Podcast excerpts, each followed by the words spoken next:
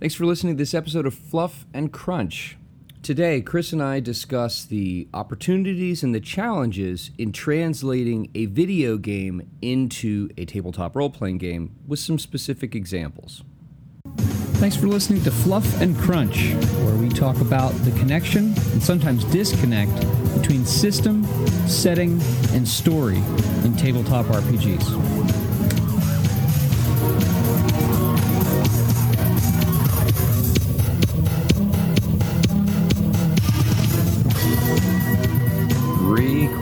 Recording. What is that? Street Fighter behind you? That is Street Fighter. That's a game you may well be familiar with. I have heard of Street Fighter. Actually, in my my arcade um, cabinet that's over my left shoulder, I have umpteen versions of Street Fighter.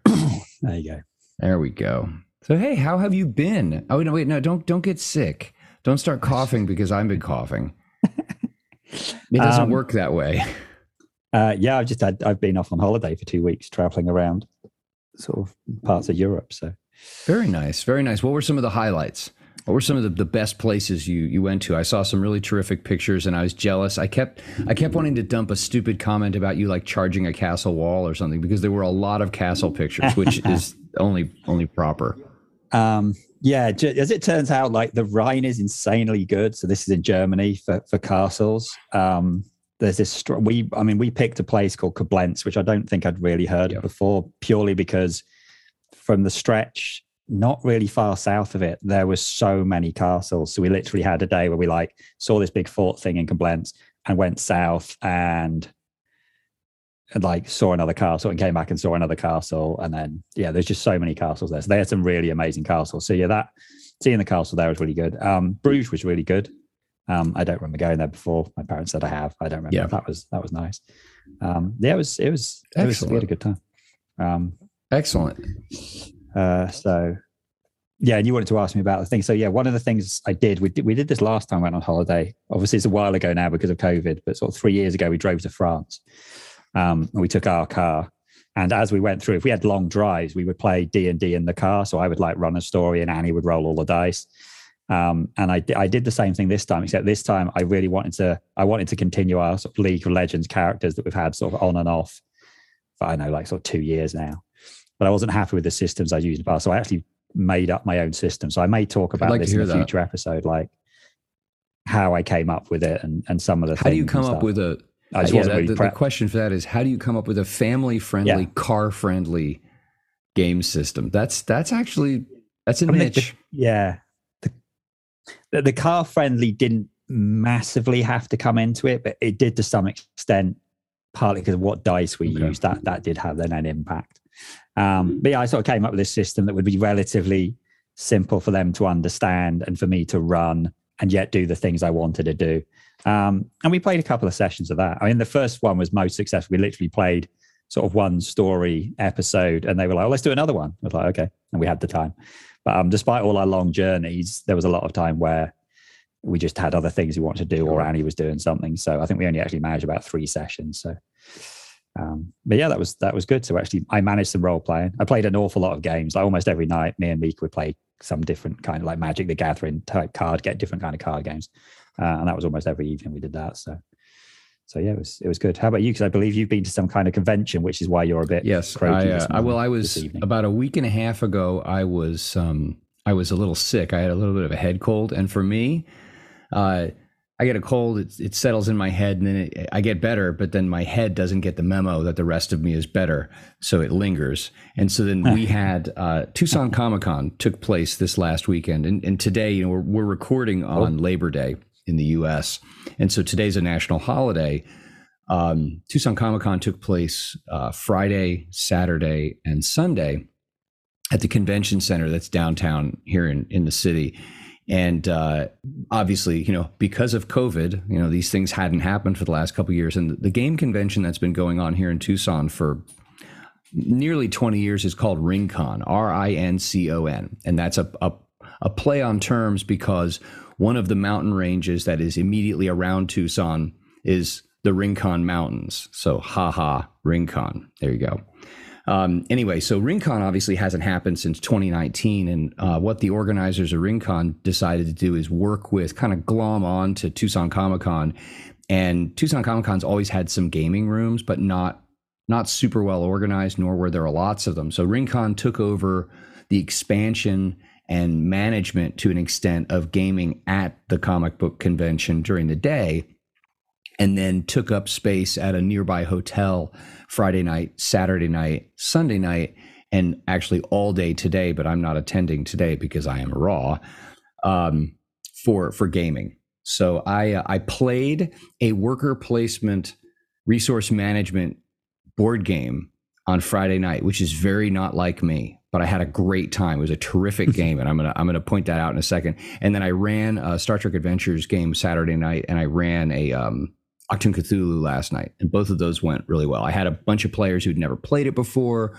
Um, the scenario I came up with Achtung Cthulhu was an original, and it worked really well. Um, yeah, it was cool. It was really neat to have again tables full of people who have almost entirely never played 2d20 and came away like oh this is so cool. cool. this was so fun and you know halfway through the session they're starting to have those conversations over momentum usage save it spend it you know you had one or two people at the table who were willing to dip their toes into the the spend you know buying points with threat and some were like i don't want to do that. I don't want to give them any points.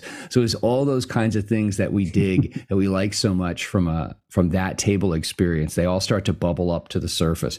Interesting too and then i'll shut up um, the uh, uh, the star trek game we ended up rolling no challenge dice in the whole session it was so Star Trek. It was all like problem solving and figuring things out and teamwork and all that stuff. There were there was there were no it was original series and there were no punches.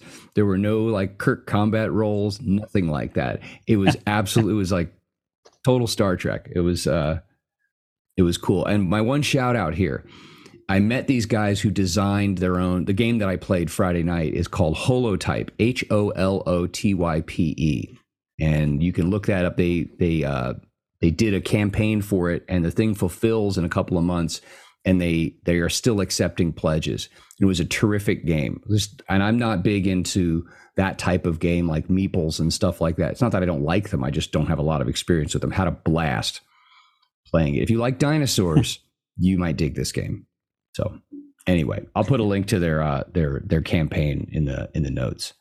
And so my throat is shot because Oh, oh, one last thing also. On Saturday during the day, I played Deadlands. I played Savage Worlds. And how did you get on with that? You know what? I was reminded of the good and the stuff that I don't like in it. I mean, it was, and I didn't go in with a preconceived notion of this is how I'm going to feel about this by the end of the session, but bennies are pretty flat. Um, you know, I had a giant pile of bennies and I was just there were times where I was throwing like three or four, one right after another, to re-roll dice because my dice rolls sucked. I mean, you know, monsters in the old west and shooting stuff and bad western accents and everyone with mustaches is kind of fun, but um, it was easy. It was fast. It was fun. I'm not sure how furious it was, but um, it it left me, you know, the system itself, it, as we've talked about, there's just not much to it. And there really wasn't anything that made it feel more like the Haunted West.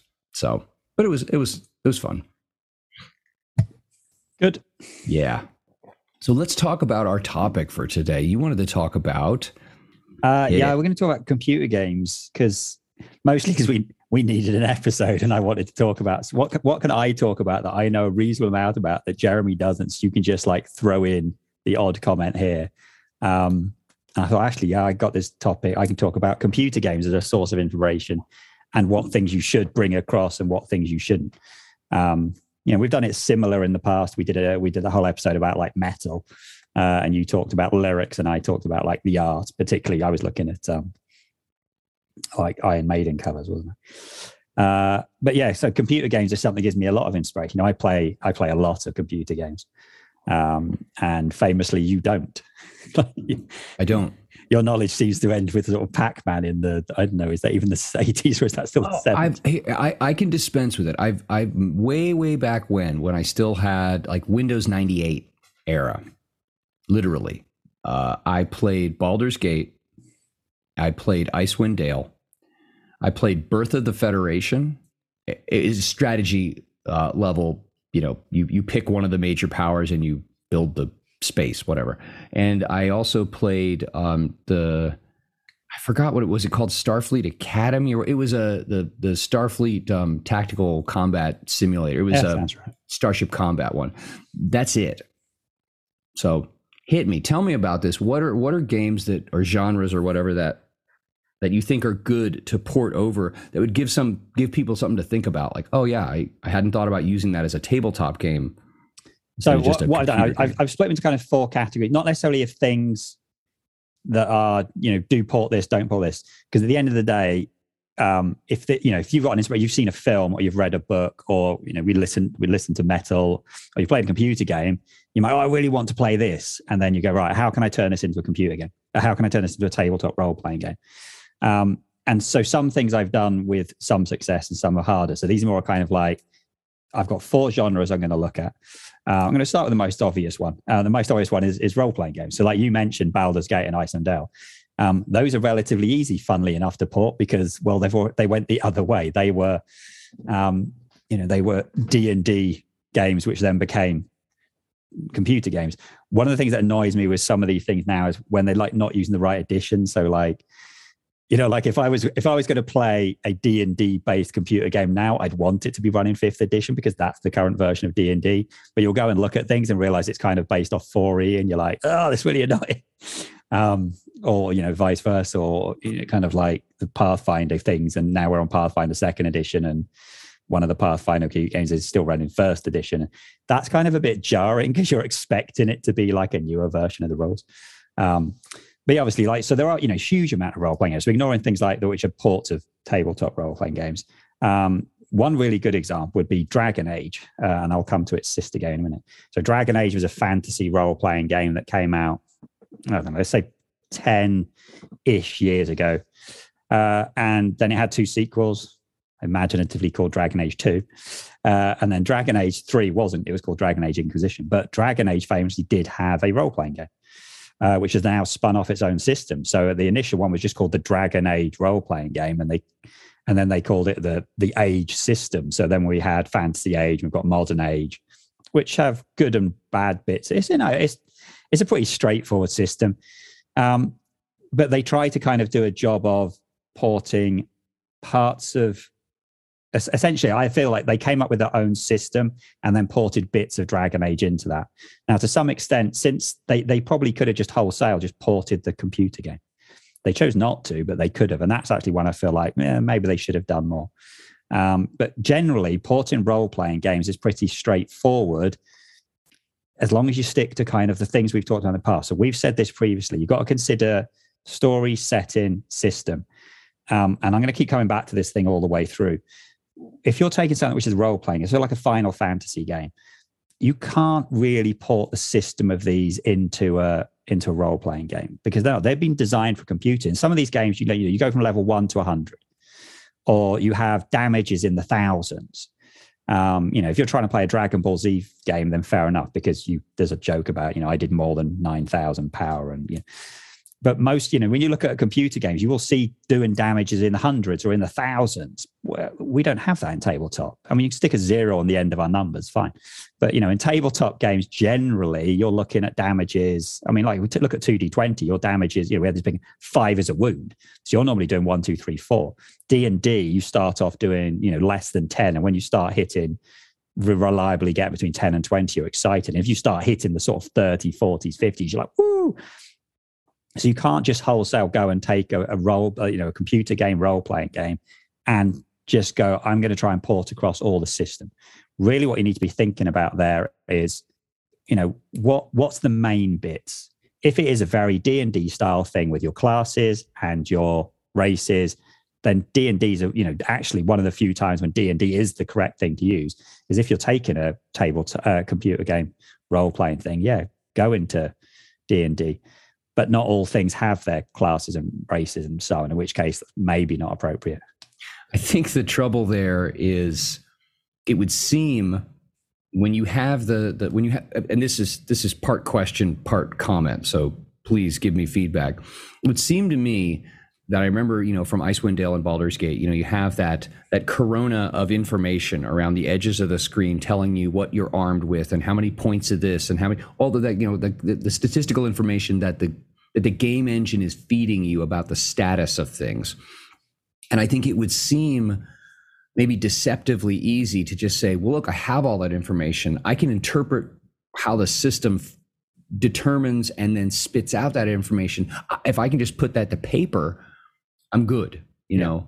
But uh, but I, I think maybe it's more of an issue of paying attention to the how does the game go about determining success and failure and how, and then coming up with ways to emulate that instead of directly translate that onto paper. I think that would be a that makes more sense instead of taking what seems like the easy route, which you don't need to be doing all those extra zeros. That that seems silly. Yeah. And I think that's the thing. When you're porting it, the thing you need to do is think, is probably not even, you know, pick a system that you're happy with and you're familiar with and you've run, and then take the elements. Okay. So like we've seen two, we've seen Modiphius have done that. They've done it with Fallout very successfully. Uh, they've done it with Dishonored. Again, it wasn't what I wanted, but I actually think the Dishonored thing does a very, very good job of portraying the Dishonored computer game. Um, Homeworld, different story because there you're trying to take something which is a fleet level tactical strategy game and turn it into a, a crew based Star Trek game, which it, it, you know, so that you're you basically you're changing the genre there. So you know, you, Modiphius has shown how to do that uh, quite well. One thing that like the holy grail of computer games coming back to tabletop role playing games is Mass Effect. You've heard I've, you've heard me talk about this. You heard Nathan talk about this when we interviewed him. Um, that is basically the sci-fi version of Dragon Age. Um, if I think if it actually precedes Dragon Age, and it's a really really good sci-fi role playing. I think there's a massive world there. Um, there's lots of really interesting. It has classes in game, and this is one where you would have to do a lot of work to just take it. That's why. That's why kind of we've seen hacks of it. Something like Fate did a. Re- I've seen good versions in Fate. I've done versions myself in sort of Cortex. It, doing it in a relatively narrative system is easy because it's easier to kind of get the flavor of it without having to worry about the mechanics too much. If you go into the try and take too much of the mechanics of it, then it starts getting quite awkward because you have things like recharging shields. Well, recharging seals is super easy to do in a computer game. If you haven't been damaged for three seconds, your shields start going up.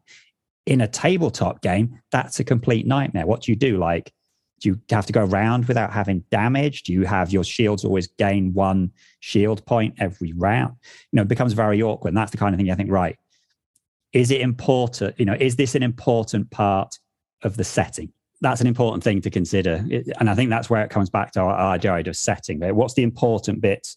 Some obviously mechanical things are important. Like, you know, if you're playing a Star Trek game, you want phasers to work like phasers and you want ships to like work like Star Trek ships. You want, if you're doing Star Wars, you want, you know, the force to work like the force. You want, you know, uh, uh, can't think of another style, lightsabers. You want lightsabers to work like how they do. But there's a difference. Gone. Although I think that what what's interesting with uh, Star Trek and Star Wars is that those are properties those are settings in which those are settings that predate any kind of computer game version of those settings. And so we've already had an an attempt at a translation of what the setting in the story says a lightsaber is like or shields are like. We've already had that from the story to the computer game. And what's handy about those kinds of properties is that you can ignore any computer games you can just go right to the setting whereas something like mass effect Mass Effect has, correct me if I'm wrong, it's only been a computer game. It's not I like mean, it's had it's had some books and some comics, but, but again, it's but it, it it began its story life yeah. as a computer game. Yeah. So that's what we're talking about, like pulling it directly out of there. Like, what would be some of the call them like mechanical behavioral high points or must haves of Mass Effect? I think if you're looking at so one of the things Mass Effect is your characters break down sort of three main groups. You have characters who have tech powers, which is like they throw grenades or they can blow up other people's weapons and stuff. So you you need pa- uh, and so that's one group. Yeah, things called biotics. So basically, they're not really psychic; they're more like telekinetic. So they can make things move around, and they have powers that do that. And then you have sort of like more soldier things. But the soldiers have things like you know their power, their weapons get stronger, or their weapons fire faster. They recharge their armors. So you need a system that can have sort of these like these power things. You're not talking superpowers. It's it is more like D and D fourth edition style um, encounter powers or at will powers, things you go, right, I'm doing this kind of attack or I'm triggering this ability. So you need a system that can let you do, you know, replicate something along those lines. That now, if you do that, then you're going to feel like, okay, cool, I feel like I'm playing Mass Effect. Whereas if you go, right, I'm going to take a, say, a really fifth edition thing of biotics or wizards, um, and a fighter is just a fighter. Well, fighters don't get to cool do cool stuff like that really in fifth edition. Obviously, that's not entirely true. Like the battle master ones with their extra dice and different attacks, they do. But like one of the good things about fourth edition is fourth edition did let every single character, uh, every single class got to do cool stuff. Okay, they were all just reskins of each other, but if, whether you were a you know a ranger or a fighter or rogue in combat, you had these different named abilities. That kind of thing is what you want in Mass Effect. You want everyone to feel like, okay, I'm doing these cool combat things, um, not just the biotics get to do loads of fancy telekinesis and the fighter just gets to shoot his gun and go pew pew, because that's that's not interesting. So you you need things that let all the different kinds of characters do do cool stuff. But most of the main stuff, it, it's it's how the world works. You know, it, there are particular kinds of races in this. You need to make sure the races are different. Um, so you need a system that where races do actually feel different. Um, and you want like different, you know, guns and stuff to feel different to some extent. You know, this uh, this sounds like uh, when we talked a few months ago about how do you, you know, how do you how do you do a mod or a hack? Like how do you approach it and and identifying the must haves. Yeah. And I mean, any system is any system is going to have you know some kind of weapons usage but is is swinging a sword or firing a weapon is that something that there's a unique quality about in that game that you have to account for other than just saying well it does this much damage? Yeah. Yeah i think that's that that makes a lot of sense. Um, so, I mean, role playing games is the one that people might think this is the easiest one to. One advantage of role playing games converting to a tabletop is they tend to have more setting information. And that's the you know it makes it very easy to go all right well i know what's on this planet. Uh, i know what these characters are called uh, you know that kind of stuff that there's already a world there and it makes it easy to play in it uh, now as a side thing from that is what i would call open world games now if we went back sort of i don't know whenever grand theft auto came out the grand theft auto games were the first kind of things we'd call an open world game the idea is instead of like a very linear you go to this town or you go to this thing and then you go to this other you know that, that's that's how loads of role playing games were designed. They, even if you look like you were walking more around the world, you were essentially in a you go to this room, this room, this you set locations. Grand Theft Auto kind of there's a city, play in it. Um, what we've had over time is those things have then started adding more and more role playing elements. So something like Assassin's Creed, which is a what you do is you you kill people. You are an assassin. It, there's a weird future stuff that goes with it. The important bit of Assassin's Creed when you're playing it, you are an assassin in some historic time period. You are assassinating well, not necessarily bad people, usually historic people. Um, but in the first ones of those, it was a straight up, you know, you you gained extra equipment, you could change what your character looked like, you followed your story, and you had a whole town to run around. Um, now, if you're converting that to a role playing game, there's not really a lot to convert. You could run it in pretty much anything you want because every game, as long as you have as long as you can kill people, unless you know, don't, don't pick a system that doesn't let you kill people um, but that that's it. There's some background elements. There isn't sort of major things going on. There's weird things like you can jump in bales of hay and the guards can't see you and stuff. But you can easily replicate that by having you know difficulties to observation and, and stealth modifiers. That's you know any role playing game can run that really easy. As we've gone on through time, the Assassin's Creed games, and this goes for a lot of other open world games, they carry on adding more and more layers of role playing things. So suddenly you have stats that level up and you'll have weapons which improve different stats and you'll actually have skills and skill trees and and so on and it becomes way more complicated. So another one like this is the, the horizon horizon zero dawn and horizon forbidden west. I was getting it wrong. Which i had did start doing some work converting these into into fifth edition because i was like well actually that's mainly because I was like, right, I'm going to write something for fifth edition, which is a popular computer game thing, and it'll get me loads of views on my blog. And it didn't, um, which is why I started and then never finished. But it was again, it was easy to go right. Well, there's different tribes, their races, um, and I just need to come up with rules for these special arrow things. But again, it was picking out, like you said, picking out the important bits. One of the important bits in in Horizon games is having sort of condition damage on weapons. So you fire an arrow or something else at one of these big, they're like big robot animals, so like a big robot bear thing. And if you fire at the main body, it's going to eventually kill it. But if you fire at, say, its guns, then its guns will get destroyed. That's an important part of the game. If you just play straight up fifth edition with it, that's not going to work. You need to have like D and D doesn't have hit locations, but if you're playing Horizon, you need to have hit locations. Um, which is really why I should have. I mean, realistically, if I was going to do it, I would do it in 2D20 because 2D20 already has rules for hit use, locations. You, you maybe would start with like a Conan or Infinity frame where you have the hit locations with different armor and things like that. Yeah. yeah, no, that that makes sense. You've got to you've got to pluck out those salient points of the action and find ways to emulate those. Yeah, I mean, in 2D20, it becomes so much easier because you already have weapon effects and you have the, sorry, you have weapon qualities and you have the effects on the dice, which can trigger all the cool stuff. The reason I was doing it in fifth edition was purely like, oh, can I get views of my blog?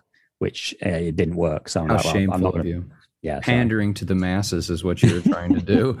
So, um, but doing it in 2D20 would be a lot better. But again, it's, it's like you said, right? Pick, there's bits of that system that they're important. You can't have that game without having those elements.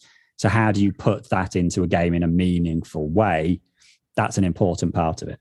Um, and those, the, again, those are the kind of things where you don't have to have every single little thing. If you're playing a, an Assassin's Creed game, you don't need a rule that says if you hide in a bale of hay, no one can see you. You can just play that on the fly because it's common sense. Yeah. You have a stealth bonus. So again, it's, it's picking which, which bits are are relevant. And one of the weird things in Assassin's Creed is how you frequently throw yourself off the top of very, very tall buildings. And if you land in a bale of hay, you survive. Of um, course. You probably want a rule to say that that's feasible. Because if you use the normal falling damage rules from any role playing game, you are not going to make it. No. Um, so you so, said you, you said you got four role playing games was the first of them. What's the next? I was counting open world games as the kind oh, of oh open world games is the next one. Second, okay, but okay um, over time, open world games have become more like role playing games. So mm. they're kind of. Um, the next one, relevant to my background here, is fighting games. Um, fighting games have always been popular. Fighting games are still going to, you know, so Street Fighter was a big, you know, Street Fighter was big enough it got a film. Okay, the film was terrible, but Street Fighter was so big it got a film. I mean, Mortal Kombat has had a bunch of films. Mm-hmm. Um, that's kind of it. But you know, fighting games are still going on today. So you know, we still are. We're on. I know Mortal Kombat 11 and Street Fighter six is five. I don't. know. I've lost count because Street Fighter occasionally jumps back and changes its numbering systems and stuff. Um, I, I, I like fighting games. I like sitting there and just beating some guy up. I like playing against like my friends. Like I literally a couple of weeks ago before I went on holiday, me and Scott and Brian just sat there. We were meant to do some board game or role playing. We didn't. We just sat and played fighting games for four hours. Um, and it was really good fun. So fighting games, one of these, you know, some of these get big. The Street Fighter cast is, you know, massive. There's like 30, 40, 50. Mortal Kombat is, you know, literally has rule, uh, has a setting where people are fighting against other universes and the universes are then coming here to destroy us. And there's a fantasy realm and, you know, that that's actually a world that you can go, oh yeah, I can see how this can be a tabletop role playing game because there's different settings there. There's cool stuff and cool powers. Now, fighting games, the reason I brought it up is I can think of a couple of examples of where tabletop role playing games have tried to convert fighting games. One being back in the, let's say it's in the 90s, the Street Fighter storytelling game. The name might tell, give you a clue as to which system it used. Uh, it used essentially vampire and vampire's storyteller system. So you were, you know, you had your stats were rated in fives, five dots, and you had different rule you know you basically bought different attacks and you had different uh like special powers and stuff. And the idea there was they were trying to replicate the the different moves you could do in the game.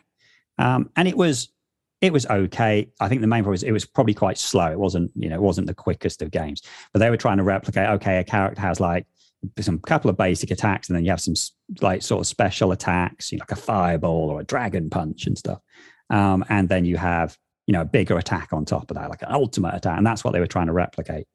And it kind of did the job. The biggest problem you had is you could make the characters like the Street Fighter ones super easily, but they didn't have a lot of like extra powers. And there was no rule to create your own moves. If you had to use the moves that were in the books, if you wanted to make a character that did something like totally cool, like, oh, my character creates knives and they throw the knives around in the air, and then, well, you couldn't do that because that wasn't a that wasn't a, a, power they'd given you in the books. You had to copy the things they'd given you in the books. So that was that was its biggest flaw. If you wanted to rip off an existing character, super easy. If you wanted to reskin something, you could. But if you wanted something different that wasn't in the books, you'd have to make it up yourself. So that you know that was problematic. Um, more recently, there's a system which is now in its second edition, literally called Fight or Fight exclamation mark, um, where the guy tried to literally create a role playing system to mirror fighting games. Now, it does it really well to some extent in that you can design your own moves from scratch. So any kind of like literally any kind of fight you can have your nice simple little fight, you know, it's a punch or a jab, um, you can have something which, you know, like some, oh, I throw a fireball, but it splits in two and hits multiple people. Um, you know, you have massive, big, that on a computer game would be like a screen full of fire and all kinds of, you can create almost any kind of fighting move you want. The problem is, is that the detail this goes on to is then excessive. That the actual game, like just even playing one v one, I remember like Brian and Car- Brian and Scott creating characters, and me having to create characters then to fight, and just playing sort of like in a tournament system, right? Scott's character is going to fight a baddie, Brian's character is going to fight a baddie. Then they're going to both, whoever wins, going to fight each other. That would take an entire evening for literally three fights with just two people in every single fight. It was incredibly, it was like super detailed, but it was too detailed. It was like end up being super slow because they tried to copy too much. And in the end, they weren't copying I mean, it's what it says on the, you know, it's what it says on the tin. It's a role playing game to emulate fighting games, but it wasn't to create fighting game stories or fighting settings or like say, I mean, there's like Street Fighter animes, which are amazing. It didn't copy that. It copied the actual mechanics of a fighting game down to, you could put in rules for like what button prompts would you have to put in would control, you know, that, that's the kind of thing you would consider. So like a level, a, te- a level four ability meant it must have three directions and a button. You're like, this, this is that was over the top. Um, so it was a really interesting system and it had really cool idea. And you could super detailed, exactly design the moves you wanted your character to do. The trade-off was that it was so slow. Um, second edition improved it a bit, but generally the game was just like crazy, crazy slow to play. And that's an example of where you can't just wholesale take the property you're looking at. Well, you know, what's important in Street Fighter, right? You have these guys that are super strong, they can beat up normal people. And when they fight each other, you know, they're going to do a lot of damage and some of them can throw fireballs. So, yeah, you want something that represents a move, um, but you probably don't need the insane amount of detail to do with like, you know, how many how many spaces do I have to be away from this character? How far does my attack go? How many things of damage? What speed? And that's the kind of detail it went into. Um, and if you want that, there is a system that'll do it, and it's very, very good at it. But for me, it was just like, this is crazy. Literally, we're spending a whole night just doing a handful of combat. Well, it, um, it, it doesn't sound. Now, I, I've never been, I've never played. I mean, I have played, but I've never been. Well, you know, I don't play video games, but fighting like Street Fighter type games, like I've played them a few times, but that's like okay, it, it, it's it's on the level of like a board game in terms of story and and and and yeah. the the narrative investment. And so I that seems like such a strange genre to to try to port over to a tabletop role playing game. It sounds like it would be a better mini skirmish game or a card game. Like I have this old card game called Kung Fu Fighting, which is a little tongue in cheek, and it's Hong Kong uh, martial arts movie card game and you do all kinds of ridiculous things like flipping, spinning, running up the wall, throwing people through rice paper walls and stuff like that. And it it but it works great and it's it's fun.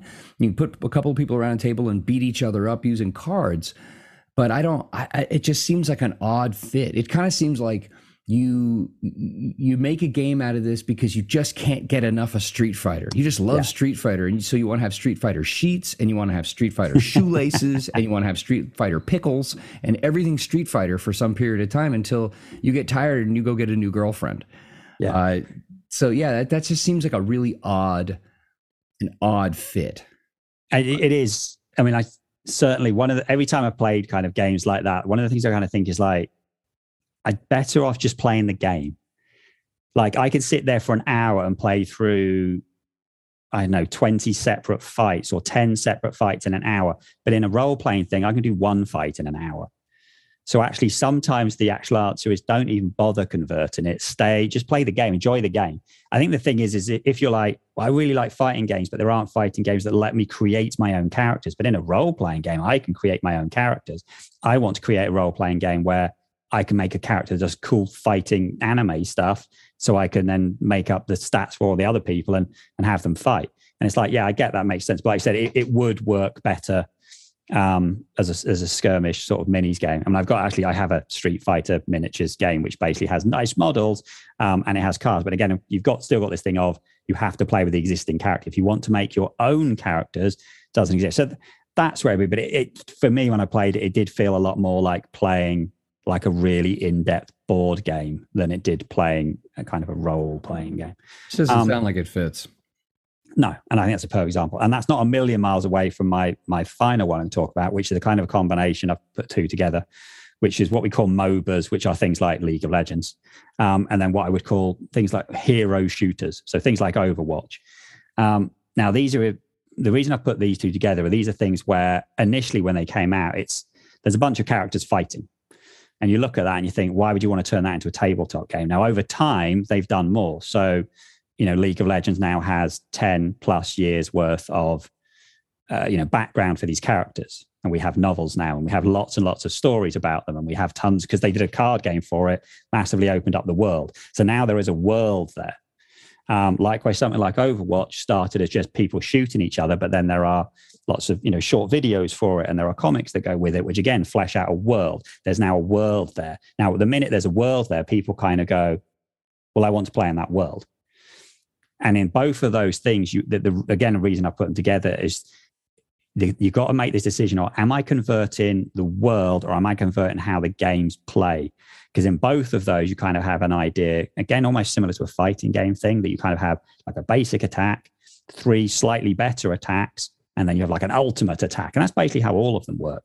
Now, does that matter or is it what the characters can do matter and this is where i've had a problem converting lean a lot of people go well just play fifth edition because this character's a wizard and this character's that and you go like yeah but i can't make such and such a character a level one and someone goes yeah but these are the big characters the level 15 you kind of go well okay such and such a character might be level 15 in d&d but this other guy's a newbie which means he should only be level one and you cannot create that character in level one which is then where you look at something like say Savage Worlds, like you mentioned earlier, or Fate, where you can make more powerful characters at level one.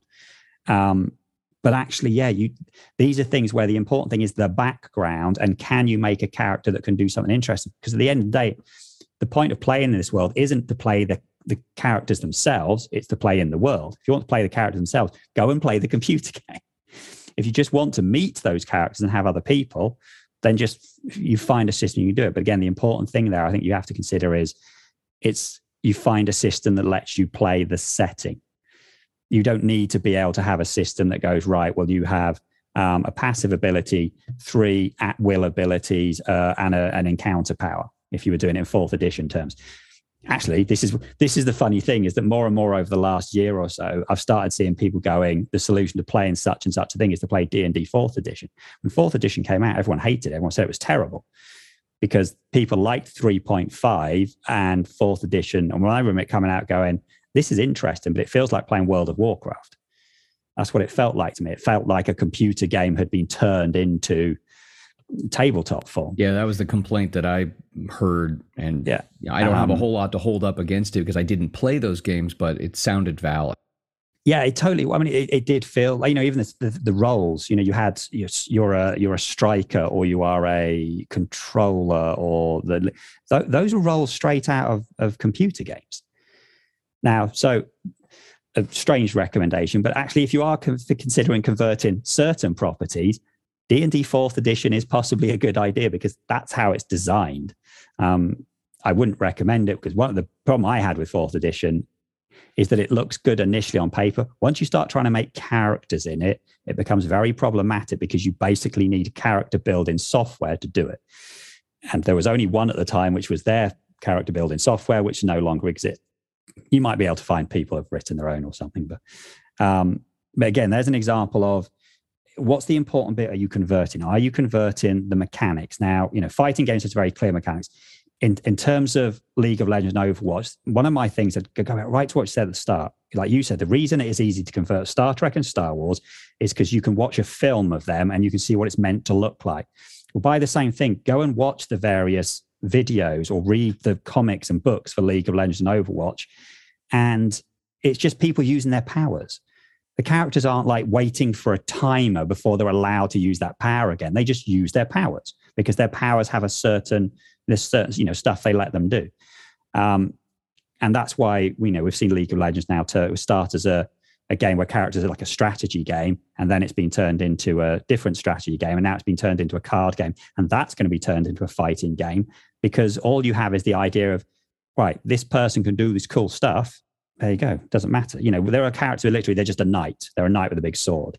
That doesn't need a special set of rules. You can run that as a D&D fighter. You can run it in 2D20 using the Conan rules. Um, for a lot of this stuff, you don't need fancy rules. Where you do is when you've got the really left field characters that do weird and wacky and crazy stuff. So again, I think the, the really important thing I would come to this is it, the important thing is converting the setting, not the system. Unless, like my Horizon ones was a good example of that, if there's a super important thing that happens in the game, which is like key, absolutely key, then you need to bring that in. But it comes, like you said, when we talked about the modding and the conversion stuff, that's what we talked about then. What are the things that the most important things you have to do? And uh, go back and listen to that episode again. If you're looking like, I really like this computer game, the first thing I'd ask is, is there actually enough stuff that you're going to be able to write a you know to do a computer game uh, to do a tabletop game does is there is there enough story there and i think like that's where we ran into the problem with homeworld yeah. is that there isn't enough or at least there's not enough presented in the books that they've put out there isn't enough one-to-one individual level yeah. story it's this giant you know lines on a map strategic game and and there's obviously the implication of individuals interacting with individuals at the tabletop RPG level. But if that doesn't exist in the thing, then, you know, I mean, maybe you want to just, maybe you want to create it, but it's not sitting there for you to convert or, or yeah. seek to emulate. Yeah, I think that's a really, that's I mean, a really good point. You could just say, you know what, maybe this is best yeah. just played on have the, you, on the you, computer. Because we haven't, this came out over the last two weeks. Have you seen that Modiphius are now doing a homeworld miniatures game? That's what they should have just yeah. done to begin with. It's not a ro- which actually to me yeah, yeah. it's, more it's not really you know it's not a role playing game property.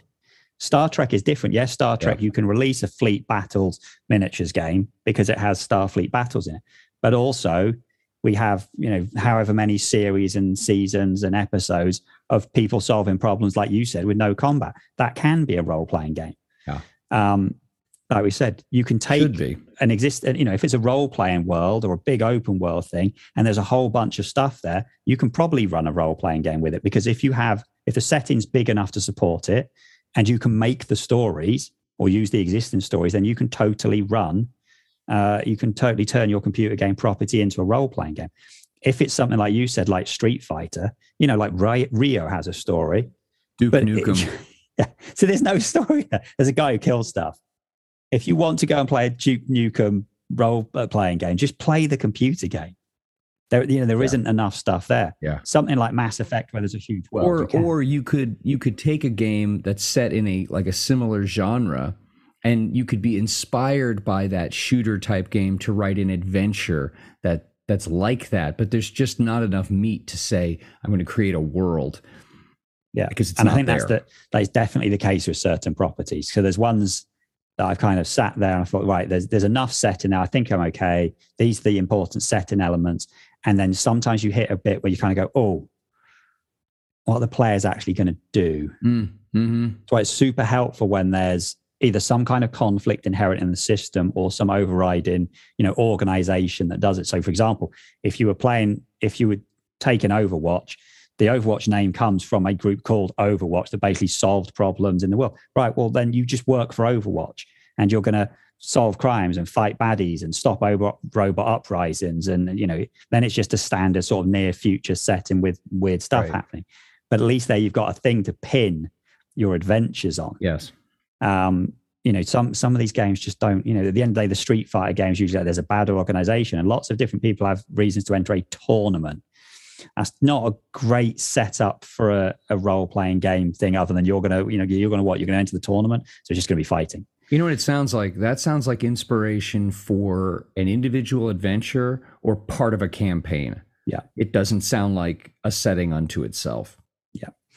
And and that's essentially, you know, we've we've had this conversation already about should it be a mod or a conversion or a hack. Um, same thing here. You know, to take take the computer game, same as watching a film, because I don't think doing an episode on films is really worth it. It's the same thing. Is there enough of a setting there? Because if there isn't, right, well, then maybe it's just the inspiration for a one off, a one off, you know, a one off, one episode of, uh, you know, what a one story. Maybe you like the plot of that particular thing, and you go, right, that's going to be one adventure. But is there enough for a whole campaign? Probably not. If the world's massive and there's years and years of, re, you know, like Fallout, different animal. They've gone right. There's tons of stuff there. We can we can release that as a as an actual setting. Um, but yeah, there's like we, have got these perfect example of Modiphius, and we can kind of go on a sliding scale. Fallout has there's lots of years of Fallout stuff. It's a big open world. That was easy for them to go right. Here's our role playing thing. Here's a bunch of monsters in it, and here's a bunch of scavenging and crafting rules because those are super important to the c- yeah. computer game. So now they're important in the role playing game. Um, then we have Dishonored, where you know it, the, the setting isn't that big and I think because the setting isn't that big in the games, that's that's why they've struggled to put that. Like you said, you've looked at the books. I've looked at the book. Well, I haven't got, really got a great idea of how to turn this, you know, how to run this. There's some cool stuff in the rules wise, but I don't think I can run this as a role playing game. Uh, and maybe they shouldn't have done that. And then Homeworld, we've got they're just like, well, there's just right. there's nothing there. Um, and so actually, Modiphius have given us these perfect examples of properties that should be converted with a whole bunch of stuff and and other ones that maybe Homeworld just shouldn't have been turned into a role playing game. It should have just been left as a as a tactical level thing, which is why they're coming out with a miniatures game for it. Yeah. Um, yeah, unlike other things with properties, like you know, if you watch a film and you, I love that film, I love that world, I really want to play in it. Well, you don't really have a choice. You kind of have to do a role playing game thing. It is worth pointing out. I said it once already. I'll say it again. If you're playing a computer game thing, maybe sometimes you salute and you're like, I really want to do more of this. And sometimes the solution is just play more of it. I yeah. mean, yeah, maybe you finished the point. story, but you know, that's, yeah, I, no, that's probably I, I, the solution. I think that I think that wraps it up. I mean, that, that, that makes sense. It's it's hard sometimes because when you get excited about something, yeah. and you're really into it, it just grabs you. Yeah, you you know, and who at the end of the day, if if you're enjoying it, you know, if you sit down and as you know, you you, you want to convert, you know, you desperately want to have a Duke Nukem uh, RPG, and so uh, you you go about spending all kinds of precious time converting and creating and all this kind of stuff. And you know, hey, you know, get, if you enjoy that, obviously that's great. Uh, but I think that there are probably limitations to it. But you know, so yeah. what? But yeah, I think probably the easiest solution is just play more Duke Nukem if you can find something to run it on nowadays. I think this is a perfect example sometimes where the more narrative system, something like Fate, where it's so easy to just go, oh, I really, I really enjoy playing this game. I want to play a role play game. Which Fate's so easy to just just run everything in. Okay, everything feels like Fate, but if you just want to one off, if you just want to like yeah. scratch that itch, something like that is great. You know, the downside of something like 2D20 is that it's not easy to just go, right, I want to play in it. Although I reckon it'd be easy to come up with a like a like take take the the SRD and almost write a here's my narrative and light version of 2D20. So if you just I really want to run XYZ property, here's the version of 2D20 you run it in. Yeah. As another thing for us to write. What? The, our, oh, our yeah. rules light oh, narrative yeah. version of 2D20. I'll cut this out so people won't steal our great ideas and Latin them. Well, because you know we're meant to know how to make money out of it now because it's the end of August. Uh, the to, September now, when we still don't. Yeah. But that's that's fine because I haven't been told yet how to do. I haven't started writing anything, so that's fine. Yeah. I don't mind if they delay. I'd like well, to have something to go on launch. Yeah. Well, I think that works. I think that makes a lot of sense. Um, and I think that's that's that'll give people food for thought. Um, and I can see looking at the games that I've played, the four that I mentioned, um, where two of them make a lot of sense and two of them don't. Yeah. If I wanted to, to yeah, yeah, I can leave it at that. It's the same, to be honest, as when when Hollywood try and turn computer games into films. Like Doom. Yeah, and the ones where they get things wrong, it's like, okay, look, it needs to look, it needs to look like the game, is one thing. Um, but then, is there a story there, or is there a setting where when you do it, people go, "Oh, yeah." And this is where something like like Tomb Raider doesn't work. Okay, you have a character. You have Lara Croft. She is a yeah. character. So actually, all that matters is you get the character right. You can then do anything. It's a modern day Indiana Jones with a female, but you have to get the character right. And actually, all of the all of the Tomb Raider films have got the character right, but then they've just done a rubbish film alongside it. Well, that's that may have nothing to do with Tomb Raider. That may have a lot no, to do exactly. with the style makers in Hollywood yeah, for the last that, few decades who can't seem they've, to put out not, anything original or good.